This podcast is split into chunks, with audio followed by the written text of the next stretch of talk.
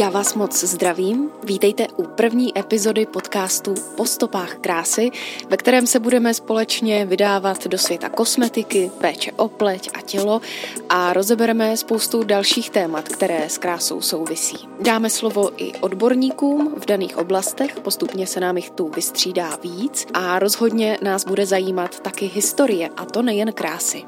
Já jsem Míša a moc ráda se s vámi po stopách krásy vydám.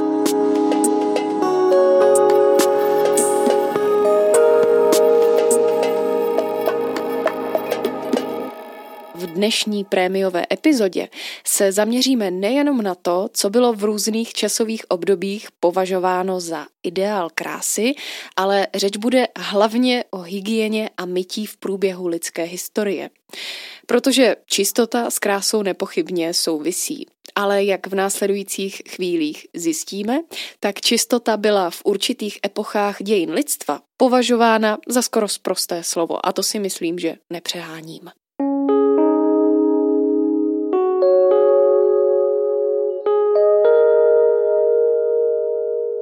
Já bych začala takovým paradoxem, protože tam, kde se lidé ve starověku myli celkem pravidelně, nebo kde třeba používali lázně, masáže, dokonce kosmetiku, eh, takové prvopočáteční koncepty kosmetických salonů, tak tam je dneska úroveň hygieny mnohem nižší, než byla před pěti tisíci lety.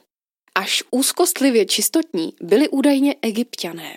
Ti se totiž umývali až několikrát denně, například před jídlem i po něm. Taky se myli úplně pokaždé, než vkročili do chrámu. E, tohle je zajímavý. Pleť si čistili mídlem z živočišného tuku a používali také jíl a olivový olej. Na hydrataci si staří egyptiané oblíbili med a mléčné koupele. To nezní úplně špatně. Jinak kosmetiku jako takovou používali staří egyptiané ne proto, že by se chtěli nějak extra líbit, i když taky asi určitě, ale sloužilo to především jako ochrana před hmyzem a sluncem. Třeba jejich proslulé oční linky asi těžko byste hledali nějakou malbu faraona eh, nebo jiných významných postav starověkého Egypta bez příznačných tlustých a dlouhých černých očních linek. Vzpomeňte si třeba na Kleopatru tak eh, primárním důvodem nebyla touha po zvýraznění očí, tak jak to děláme eh, dámy dneska, ale oční kouřové líčení bylo tenkrát považováno za zbraň proti různým infekcím. Používali se k tomu rozdrcené polodrahokamy. V kombinaci s kajalem údajně likvidovali škodlivé bakterie. A těmi linkami kolem očí se egyptiané snažili zamezit přechodu infekcí do oka. Takhle mazaní byli. Jestli to fungovalo, to si asi teď zpětně už neověříme. Každopádně tahle móda se dost rozmohla a ať už ta prapůvodní příčina byla kdekoliv, jestli to bylo kvůli infekcím nebo kvůli kráse, to už se asi nedozvíme. Zatímco se nám v Egyptě takhle pěkně pokládají základy moderního kouřového líčení, tak řekové si začali dláždit cestu k prvním fitkům. Ano, teď pozorněte vy všichni, kteří milujete fitness centra. Eh, řekové byli takoví průkopníci. Hodně totiž dbali na tělocvik a na celkové zušlechťování lidského těla. S tím šli samozřejmě ruku v ruce nároky na hygienu. Asi víme, eh, jak všichni po fitku vypadáme, že jo? Neumít se by asi nebyl úplně dobrý nápad. Jedinou výjimkou, kdy se v Řecku nedostatečná hygiena tolerovala, tak bylo, když se vyjadřoval žal nad ztrátou buď členů rodiny nebo hrdinů padlých v boji, ve válce. Nejen, že se v takových situacích eh, ti staří řekové nemili, ale taky si sypali popel na hlavu, aby svůj smutek ještě zdůraznili. Jak pro egyptiany, tak i pro řeky a římany bylo naprosto běžné používat na pleť i pokožku těla křídu. A to z jednoduchého důvodu. Chtěli tak docílit zesvětlení pleti.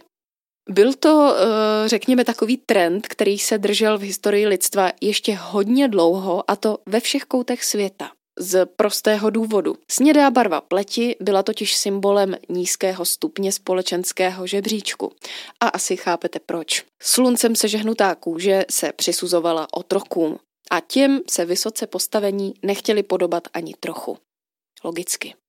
I v Číně si lidé pleť rádi zesvětlovali a dělali to konkrétně citronovou šťávou nebo taky rýžovým práškem. A odsud z Číny se trend bílé pleti dostal i do Evropy. Západní a střední Evropa už ale čistotě tolik nefandila. Postupně tady antická tradice slábla a nakonec úplně zanikla. Možná jste si to už někteří začali spojovat s historickým kontextem a napadl vás viník.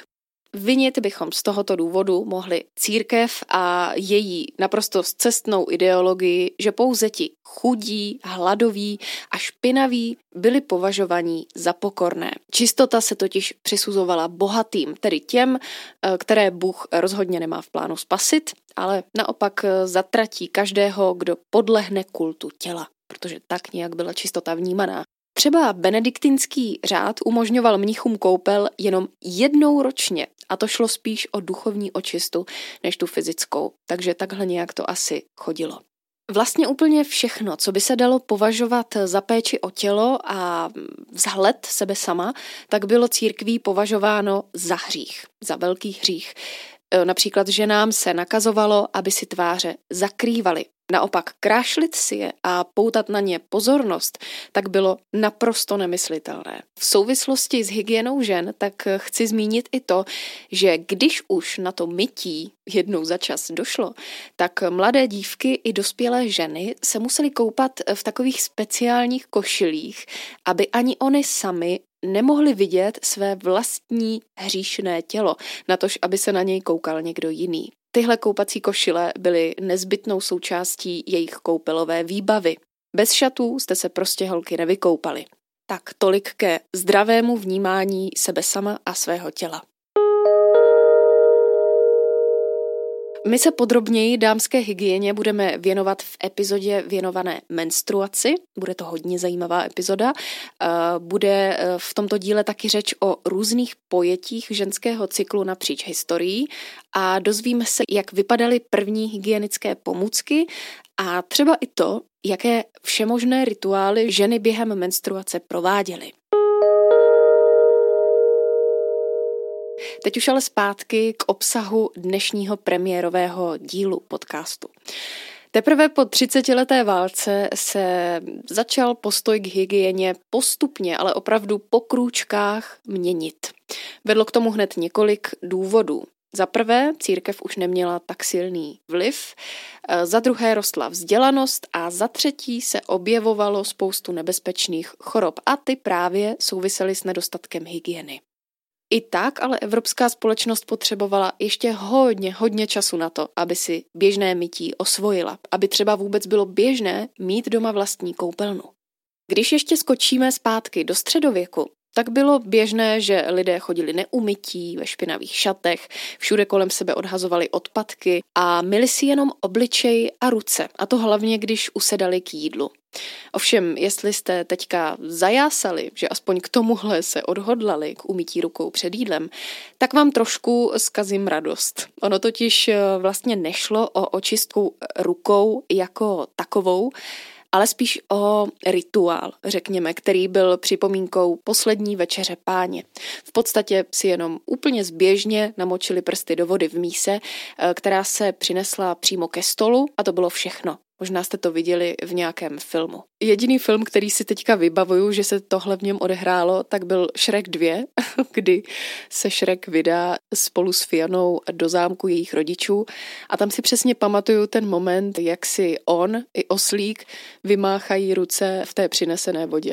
Myslím, že ten osel to tam zrovna pije, než pochopí, že je to teda na omáčení uh, rukou kopítek v jeho případě. No, jdeme zpátky do středověku. Mezi nejšpinavější vrstvy středověku patřili vládci a duchovní. Pokud jste totiž byli moc čistí, tak jste nebyli považovaní za duchovního člověka. Když to řeknu úplně nadneseně, tak zápach byl prostě trendy. A mnohdy byl i velmi žádoucí. E, třeba francouzský král Jindřich IV. napsal své milence v dopise toto. Prosím, nemý se má nejdražší, za týden jsem u tebe. A tohle je zajímavý, protože dochovaných důkazů, hlavně právě v dopisech o tom, že milenci se navzájem prosili, aby ze sebe nesmívali svůj pach, nacházíme spoustu. Víte, kdo byl v té době úplně nejčistší? Možná někteří typujete správně. Byly to nevěstky. A asi chápeme, proč měli zrovna tyhle dámy k hygieně nejblíž. Navzdory zvýšené hygieně, ale hodně těchto žen umíralo na pohlavně přenosné choroby. Od toho prostě sebelepší koupel nepomohla. No a když začínalo být jasné, že bez častějšího mytí než jednou ročně to prostě nepůjde, tak získali postupně na oblibě městské lázně. Vedle krásných lazebnic v lázních pracovali taky lazebníci, kteří působili jako takový ranhojiči. Když jste třeba měli zlomeninu, nebo vás bolely zuby, nebo jste měli různé vyrážky a podobně, tak jste šli právě do lázní za lazebníkem, který vám pomohl. Někdy více, někdy méně. Eh, středověké lázně tedy fungovaly v té době jako takové ozdravné zařízení. Takže taková ta idealistická vyobrazení eh, středověkých lázní, jestli jste třeba viděli někde na nějakých obrazech, tak eh, asi až tak úplně růžové a idealistické to nebylo, když jste se koupali a vedle vás někomu orvali zub. To asi nebylo úplně labůžo. Lázeňská kultura začala být vytlačovaná potom v 17. století a zkuste si typnout, kdo to měl tenkrát na svědomí. Ano, byla to opět církev. Nahé tělo bylo naprosto tabu. V době baroka už jste na moc lázní nenarazili a možností se vůbec někde umít, tak bylo fakt minimálně.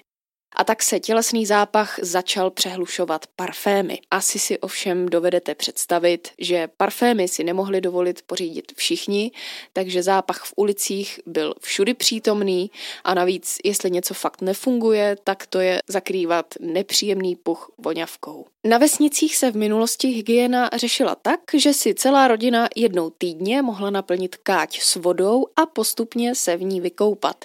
Tady teda eh, trošičku lituju toho posledního, který se šel koupat po těch všech, kteří tam nechali po sobě špínu nazbíranou za celý týden. A když už jsem u toho litování, tak vlasy, hm, ty na tom byly v dobách slabé hygieny opravdu špatně. Dlouho byly neumyté mastné vlasy dokonce žádoucí, protože se eh, krásně leskly a to bylo tehdy považováno za přitažlivé. Některé ženy si navíc do vlasů eh, vtíraly i sádlo, aby ten lesklý efekt byl ještě silnější. Teď mě napadlo, jak by asi zněla tehdejší reklama, kde by se říkalo, to ne já, to moje sádlo. My si péči o vlasy napříč historií probereme někdy příště, ale už teďka můžu prozradit, že tenkrát existovaly i takové vychytávky, jako třeba pastička na vši, schovaná v účesu. Taky vás z toho pomyšlení začala teď šíleně svědět hlava? Mně rozhodně, takže pojďme rychle změnit téma. Vrátím se ještě k trendu té světlé pleti, o které už jsme mluvili. Jak už jsem říkala, tak eh, od počátku lidských dějin se lidé honili za co možná nejsvětlejším odstínem pleti. V období renesance se k zesvětlování tónu pleti používali krom rozemleté pšenice, mléka a křídy, kterou jsme už zmiňovali, také stříbrná rtuť a olovo. Tak si asi dovedete představit, jak katastrofální to mělo následky, když si někdo na kůži naplácal tyhle ty prvky. Renesanční vychytávkou na akné byly prý ovesné vločky vařené v octu. Takže takhle se řešily tenkrát pupínky a oteklé oči dámy řešily chlebem namáčeným v růžové vodě. I v baroku lidé toužili po smetanově bílé pleti. Navíc bylo trendy tu světlou pleť dávat do kontrastu s růžovými tvářemi a rudými rty. To značilo vysoké postavení jak žen, tak mužů. Ono to je vidět i na obrazech, že tam mají prostě pánové narůžovělou až červenou pusu. Tak oni si opravdu malovali, protože to zdůrazňovalo postavení. Zacházeli dokonce až tak daleko, že k dosažení efektu té bledé až průsvitné pleti používali modrou barvu na zvýrazňování žil. Nádhera. Ve viktoriánském období se pleť zesvětlovala velkým množstvím pudru, takže něco, z čeho měly naše pory určitě velkou radost. Pigmentové skvrny si tehdy bělili lidé arzenem, to byl další podobně super nápad, asi jako s olovem a rtutí v době renesance. Až rok 1923 přinesl zásadní obrat. To byl totiž rok, kdy módní návrhářka Coco Chanel navštívila francouzskou riviéru a předvedla se tam s opálenou pletí. No a to se začalo jejím fanenkám líbit. Začali se tedy taky po jejím vzoru hojně opalovat a najednou byla snědá kůže hitem. O několik let později se ale díky tomu začal objevovat eh, větší výskyt rakoviny kůže a proto Eugene Schueller, doufám, že to říkám správně, zakladatel společnosti L'Oreal, eh, vyvinul první opalovací krém. Jenomže ten moc nefungoval a po něm tedy rakouský vědec Franz Greiter přišel v roce 1962 s konceptem systému hodnocení slunečního ochranného faktoru, kterému říkáme SPF. No a tento systém se stal světovým standardem pro měření účinnosti opalovacích krémů.